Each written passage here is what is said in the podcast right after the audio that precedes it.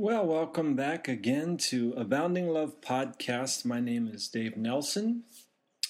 On this podcast, we find ourselves in Acts chapter 16. So go ahead and grab your Bibles and open them up there. Acts chapter 16.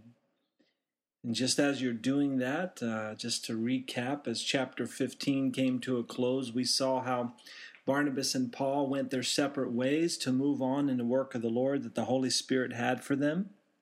Barnabas took John Mark and sailed to Cyprus, and Paul took Silas with him, and they went to Syria and Cilicia to strengthen the churches. But we also saw in chapter 15 that there was a big dispute as to whether the Gentiles that had come to faith in Jesus Christ had to be circumcised or not. The church council in Jerusalem determined that it was not necessary to put them under what they called a yoke of bondage, but rather just to give them some advice to abstain from polluted by idols, from sexual immorality, from things strangled, and from blood. The apostles understood that everything has now changed, okay? The truth concerning salvation and a life of holiness has nothing to do with keeping the law. It has nothing to do with religion or rules and regulations. We have liberty in Christ. We are free from the law of sin and death because of the shed blood of Jesus Christ on the cross. We have hope of eternity because of the resurrection of Jesus Christ. We serve a living and a risen Savior. However, the freedom that we have in Christ does not give us a license to do whatever we want to do. Because when we are in Christ, we are called to live holy lives. We didn't do anything to become holy. That was all accomplished by the work of Christ on the cross. We now live holy lives only by the power of the Holy Spirit at work within us. So the apostles sent a letter to the Gentiles by the hands of Barnabas and Paul, letting them know that circumcision was not necessary for salvation as they were told by some others, but this freedom from the law did not give them a license to sin or offend others. Sexual immorality is sin. Any sex outside of marriage is sin. Idol worship is sin. And if the new Gentile converts were to eat things strangled and, and they were to eat blood, this would be offending the Jews around them and using their freedom in Christ in a wrong way by offending others. And you know, we can't do that today. We can't use our freedom in Christ to offend others. This will never lead them to the Lord. So we studied we can go on and on about that topic, but we you know we studied all of that in chapter 15. And tonight we find ourselves in Acts chapter 16 in verse 1. And it says, Then he came to Derbe and Lystra, and behold, a certain disciple was there named Timothy, the son of a certain Jewish woman who believed, but his father was a Greek.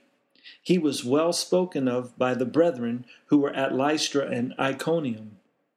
Now, if you remember, we studied back in chapter 14 of Acts how Paul had already been in Lystra preaching the gospel before.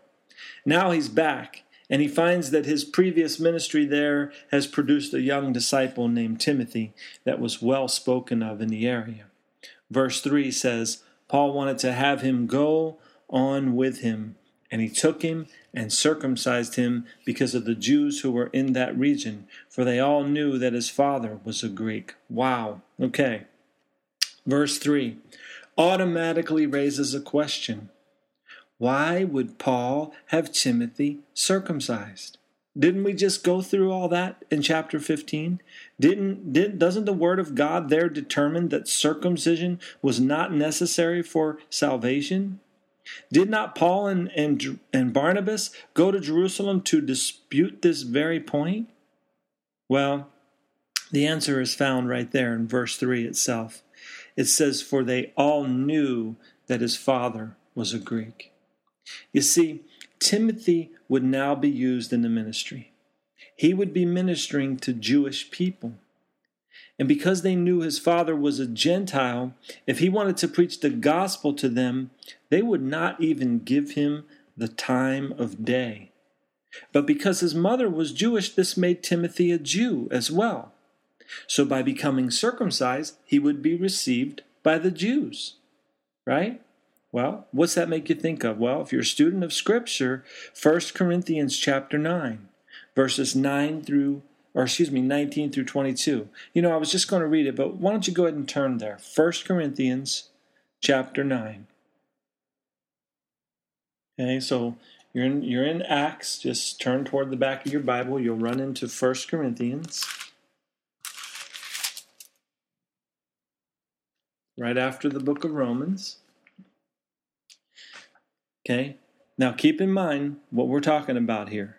Okay, Timothy was now being circumcised. Everybody knew that his dad was a Greek, so they knew he was a Gentile. The Jews would not have received Timothy. But his mother was a Jew. Okay? So if he's circumcised, the Jews would now listen to him. Okay? Now, 1 Corinthians chapter 9, starting in verse 19. Paul speaking says, For though I am free from all men, I have made myself a servant to all, that I might win the more. And to the Jews I became as a Jew, that I might win Jews. To those who are under the law as under the law, that I might win those who are under the law. To those who are without law as without law, not being without law toward God, but under law toward Christ, that I might win those who are without law. To the weak I became as weak, that I might win the weak. I have become all things to all men, that I might by all means save some. You see, that's love. That is why Paul had Timothy circumcised, so that he could be effective in winning the Jews to salvation in Jesus Christ. It had nothing to do with keeping the law. In Galatians chapter 2, the Jews wanted Titus to be circumcised. Remember, we read that on the last podcast? But Paul forbade it. Why? Because Titus was a Gentile already, and he would most likely minister to the Gentiles. Timothy was going to be ministering to the Jews. And Paul had him become circumcised so he could have an open door to share the gospel with them. Verse 4 And as they went through the cities, they delivered to them the decrees to keep, which were determined by the apostles and the elders at Jerusalem. So the churches were strengthened in the faith and increased in number daily. Now, notice there that it says that these churches were strengthened in faith. They were not increasing in number because they had wonderful meeting places or a good children's ministry or a good youth program. They were strengthened in number because they were strengthened in the faith. And how often did the number of them increase? What does it say there? The number of them increased daily. You see, at this time, the body of Christ was not just about Sundays and Wednesdays, two days a week or one day a week. This was their life. They gathered together seven days a week. This was Christianity. They were living the life. They weren't just playing church. Oh, if we would do the same. I mentioned this too in, in a previous podcast. Open up your home for a Bible study. Gather daily in the name of the Lord. Get together with your brothers and your sisters in Christ and talk about the things of the Lord. But, you know, the body of Christ, the church, and I've said this before, but in many ways we've been lulled asleep by the religion we've created. We have our little God boxes where we do our weekly routines. But this is never what the church was intended to be. And this we know because it's not the church that's presented to us here in the book of Acts, in the Word of God. They were breaking the bread together. They were gathering in the temple. They were gathering from house to house. They were praying without ceasing and worshiping the Lord in psalms and spiritual songs. They were taking the gospel to people around them. Do we see that in the church today? Who's knocking on our doors today? In most cases, it's people with false doctrine that are doing it. We don't see the church of Jesus Christ. Getting out into the community. We're saying one thing and doing another. We're trying to get people to come to our little church churches and and just to build our churches more so we can have more buildings and more landscape and all that kind of stuff. But yet we're not affecting the world around us with the gospel of Jesus Christ. But the early church was. They were doing whatever it took to reach the lost with the gospel of Jesus Christ. And all this they did how? They did it by the power of the Holy Spirit. You know, and that's what's missing in many cases today the power of the Holy Spirit.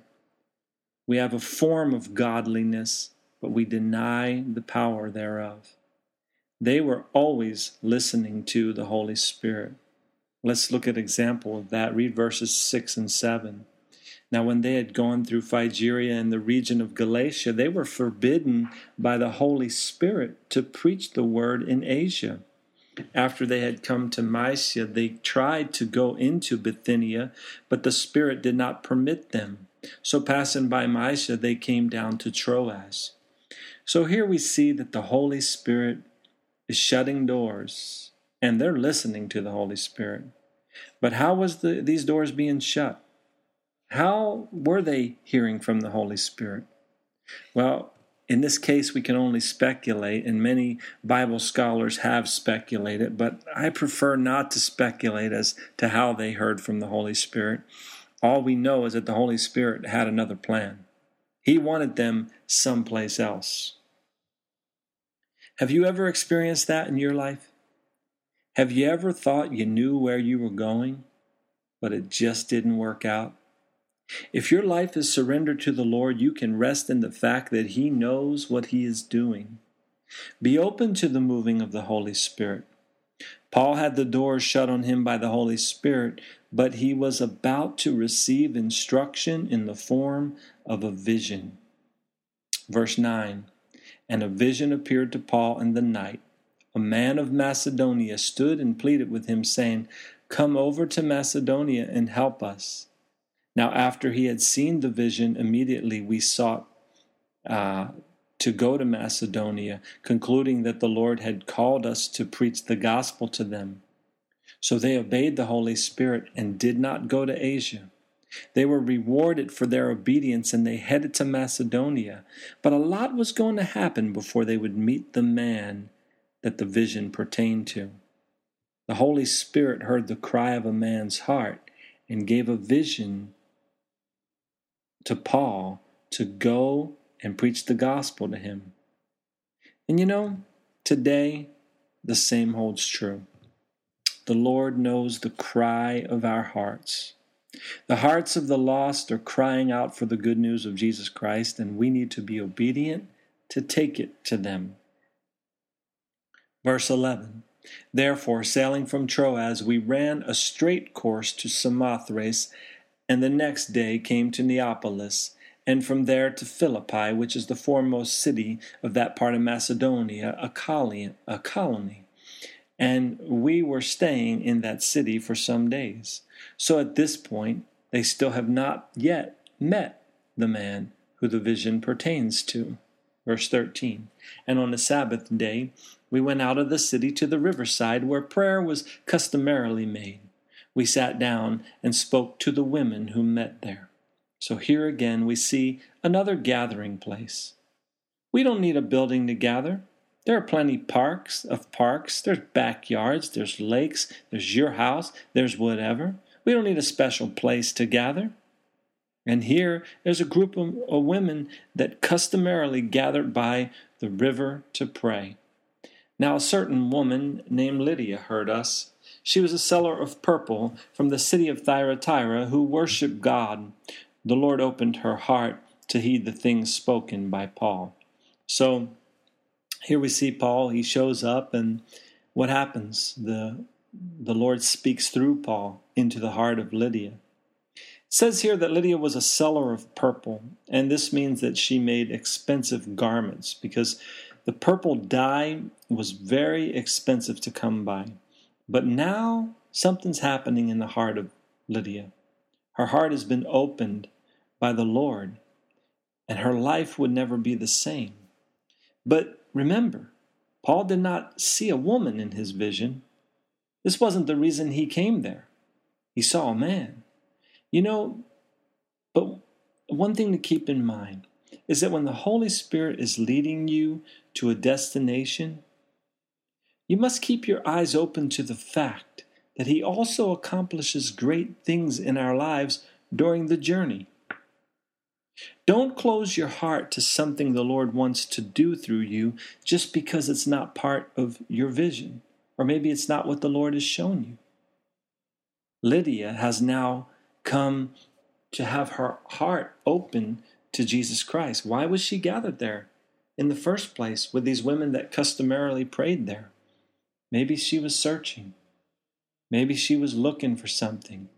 And now all of a sudden the Lord has opened her heart. And verse 15 says, And when she and her household were baptized, she begged us, saying, If you had judged me to be faithful to the Lord, come to my house and stay.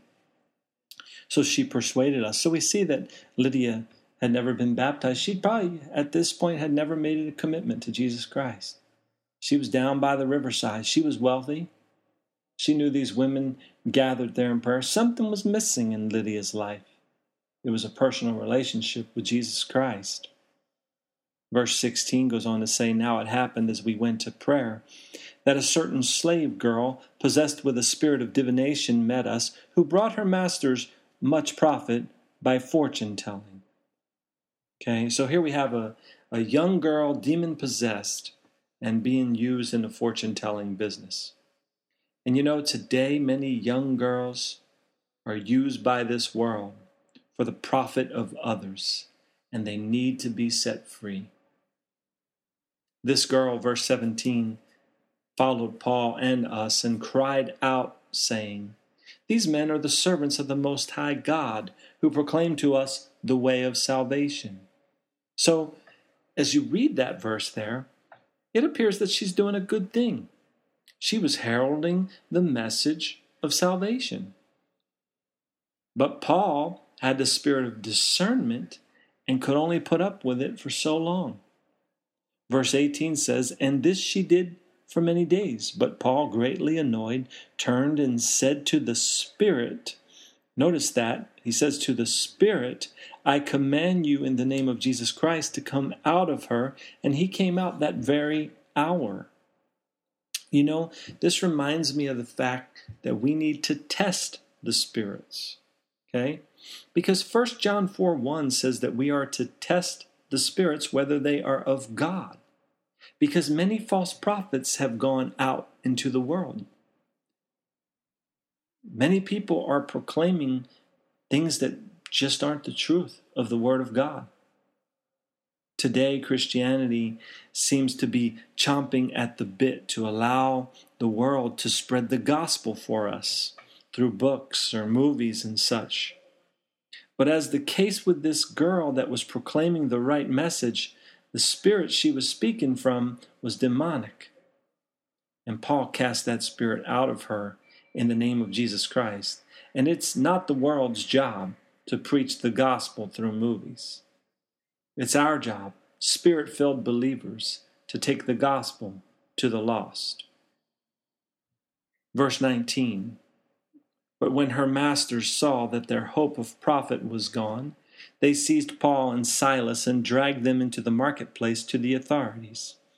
And they brought them to the magistrates and said, These men, being Jews, exceedingly trouble our city. And they teach customs which are not lawful for us, being Romans, to receive or observe.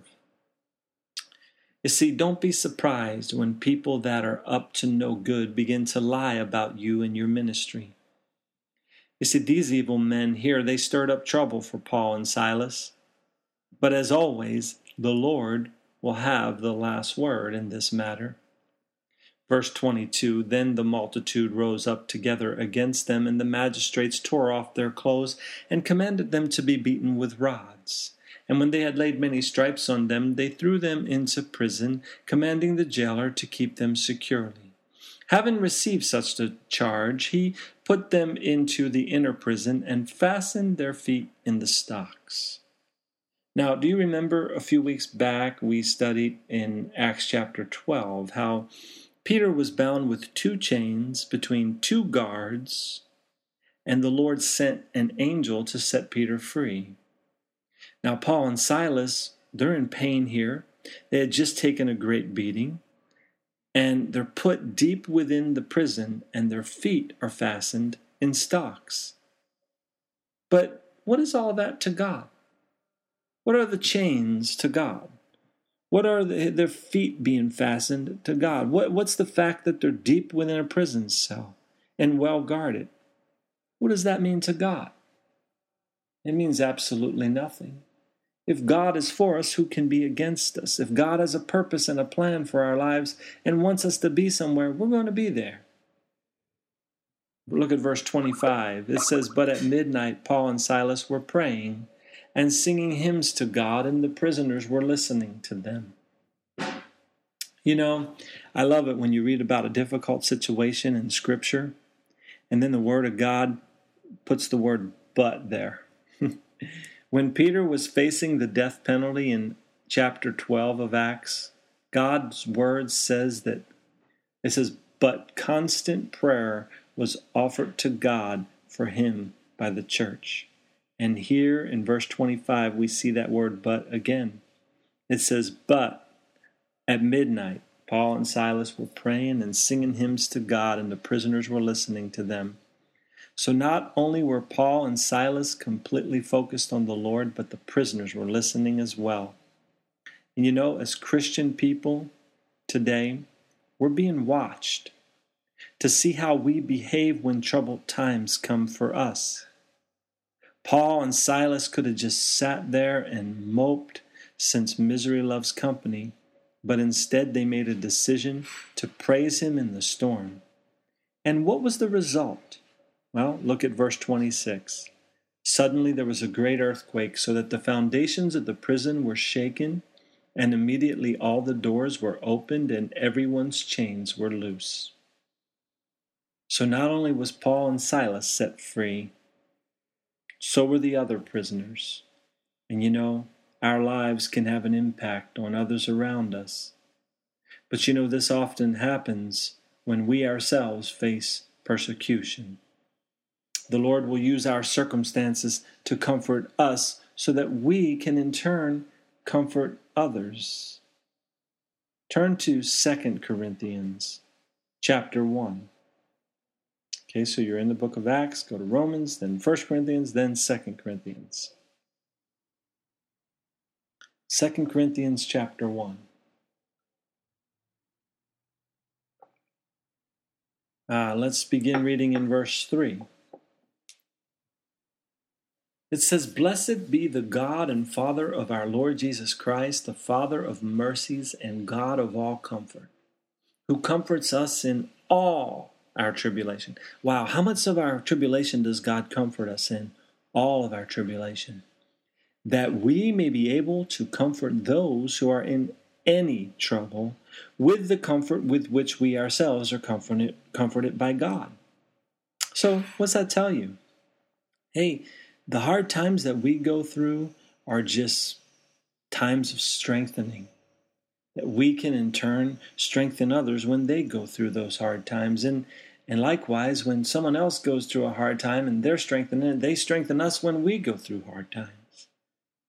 And now Paul and Silas are about to meet the man that Paul saw in the vision crying out for help. Look at verse 27. The keeper of the prison, awaking, awaking from sleep and seeing the prison doors open, supposing the prisoners had fled, drew his sword and was about to kill himself. So you see, this jailer was sleeping on the job, and he knew that he would lose his life if all the prisoners had escaped. But Paul called with a loud voice, verse 28 says, saying, Do yourself no harm, for we are all here.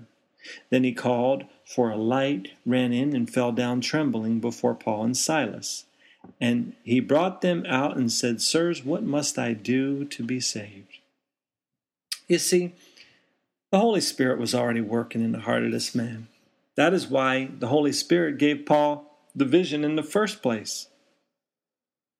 And now a huge internal turmoil has struck the heart of this man, and he's calling out for salvation. And there is only one way to be saved, and Paul and Silas are going to let this man know what that way is.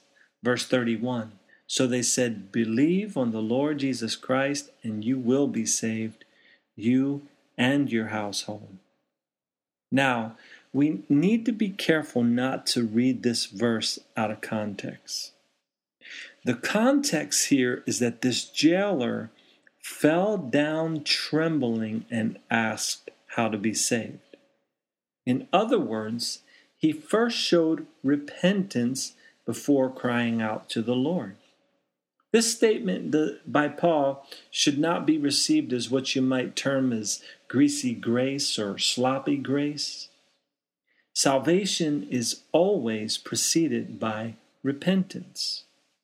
Okay? So you can ask the question then well, what about the, the thief on the cross? Well, repentance is a state of the heart. God looks upon the heart, and Jesus is God. So he saw the heart of the thief on the cross. Repentance in the heart of this jailer was evidenced by him falling down trembling. Paul also knew that the vision had been fulfilled now. The man from Macedonia that was crying out for someone to come and help them, he's right there in front of Paul now. So, by inspiration of the Holy Spirit, Paul knew that the rest of the family would come to, to faith in Jesus Christ as well. Verse 32 says, Then they spoke the word of the Lord to him and to all who were in his house. You see, the word of God had to be spoken to this man, and the word of God had to be spoken to everybody in his house so that they would have the opportunity to be born again. Because um, we are born again by how are we born again? Well, first of all, let's stop right there and say, what does it mean to be born again? Well, Jesus said we must be born again. Go back and you can read it for yourself, but John chapter 3. Jesus said, unless one is born again, he cannot see the kingdom of God. So then, how do we get to that place of being born again? Well, let's turn and look at 1 Peter chapter 1. So turn toward the back of your Bible from where we are here, and let's look at 1 Peter chapter 1.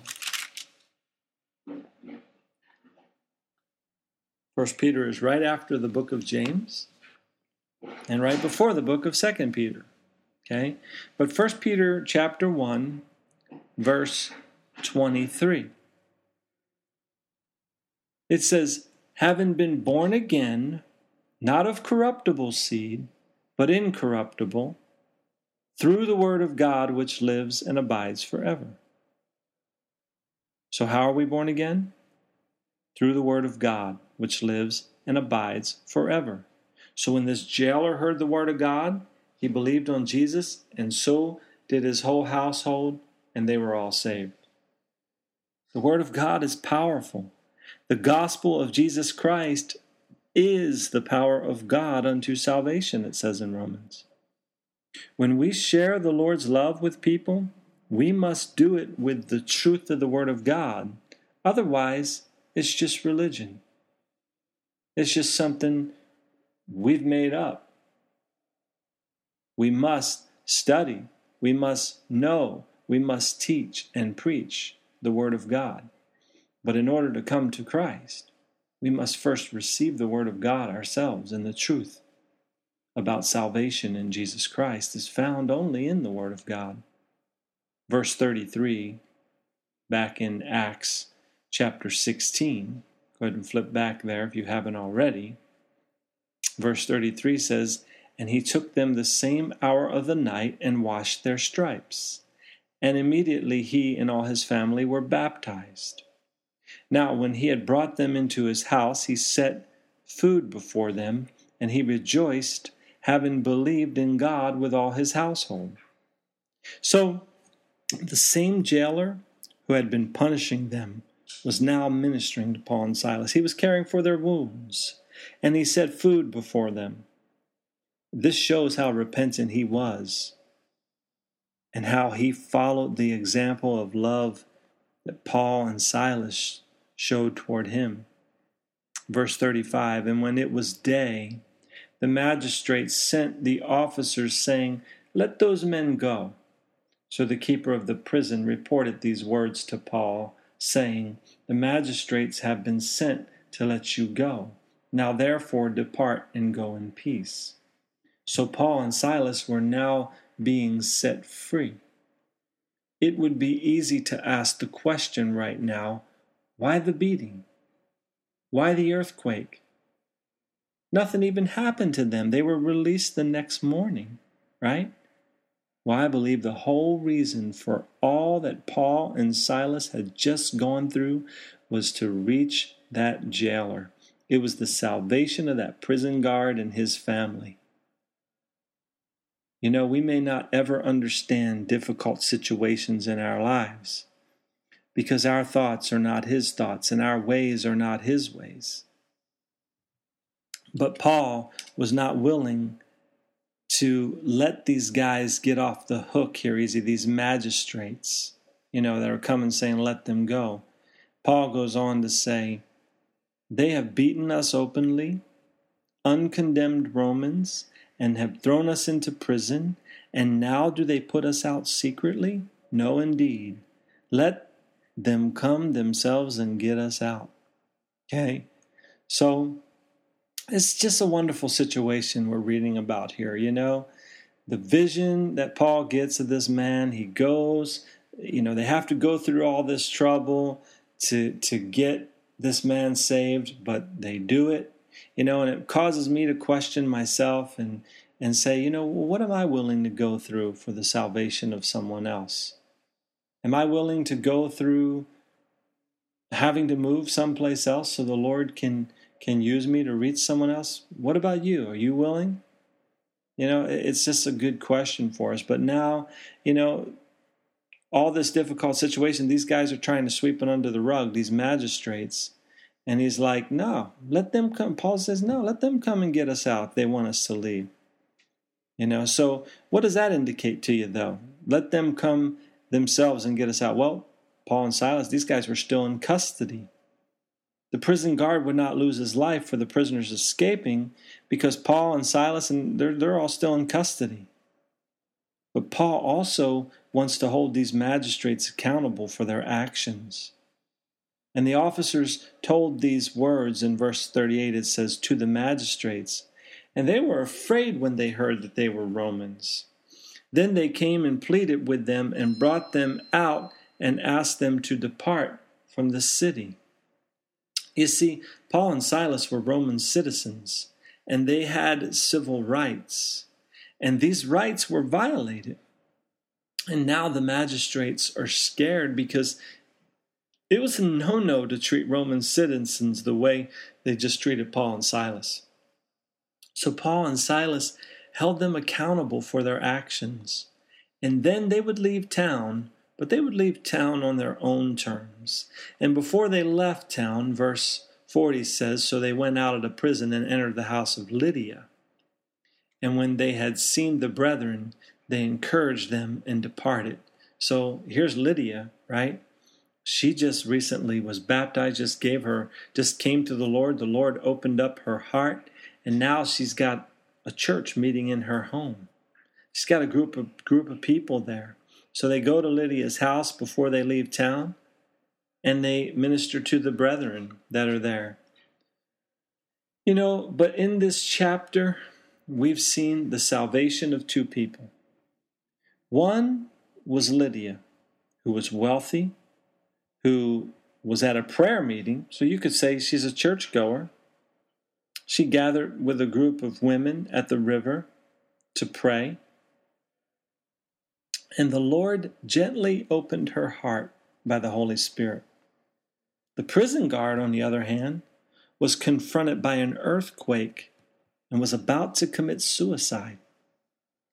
You see, these are two very different circumstances with the same outcome. Both Lydia and the jailer heard the gospel and believed. People come to salvation from all walks of life and out of various circumstances. But nonetheless, it is the work of the Holy Spirit in the earth today that is turning hearts toward the Lord Jesus. It was the Holy Spirit that forbade Paul and Silas to go to Asia, instead, showed them the vision of the man in Macedonia. It was the Holy Spirit that opened the heart of Lydia. For some, their world needs to be shaken. For others, it's just the quiet work in the heart. So, as you listen to this podcast and you're a believer in Jesus Christ, you must realize that there are people all around you that need the gospel of Jesus Christ. You work with them, you see them in the grocery store, and they are your neighbors. You have a knowledge they do not. You have the knowledge of Jesus Christ as your Lord and Savior. You have the Bible. Study it. Show yourself approved. Teach it. Open a Bible study within your home, in your neighborhood. Share the gospel of Jesus Christ with people. And for those of you that are listening to this podcast, that maybe you're like Lydia. Maybe you go to prayer meetings, but your heart has not been opened to the Lord. Now's that time. You've seen an example of it right here in the Word of God. Open your heart to Jesus Christ and allow Him to do a work in you that you then can be used, as Lydia was in the kingdom of God, to open her home to, as a place for people to come and to fellowship around the name of the Lord Jesus Christ. So we continue to see, as we go through the book of Acts, the church in action, the work of the Holy Spirit, the acts of the Holy Spirit uh, just the Holy Spirit was moving powerfully in the early church. And today, the Holy Spirit can move powerfully through you. But we must come out of our comfort zones. We must come out of our our religious ways. Our Sunday morning and Wednesday is the only time where we serve the Lord. No, we got to come out of that. The gospel, in order for the gospel to go forward, we need to reach out to people in love. That's my that's the intent of this podcast. You know, in many ways this podcast is taught to other believers in Jesus Christ. I'm sure in a large way that's it. But I also know that some of you are listening that are not believers in Jesus Christ, or maybe you've grown up your whole life just in religion and Jesus was on Sunday for you. Or maybe Jesus was on Christmas or Easter but no other time of the year. Well, my hope with this podcast is that you will grow in the grace and in the knowledge of Jesus Christ, and that you too will share the gospel of Jesus Christ throughout your world. You have your own sphere of influence around you where you can share the gospel. But thanks for listening again to this podcast. We'd love to hear from you contact us, write us, email us, and uh, we'll see you when we get together in the next podcast to study through Acts chapter 17. God bless.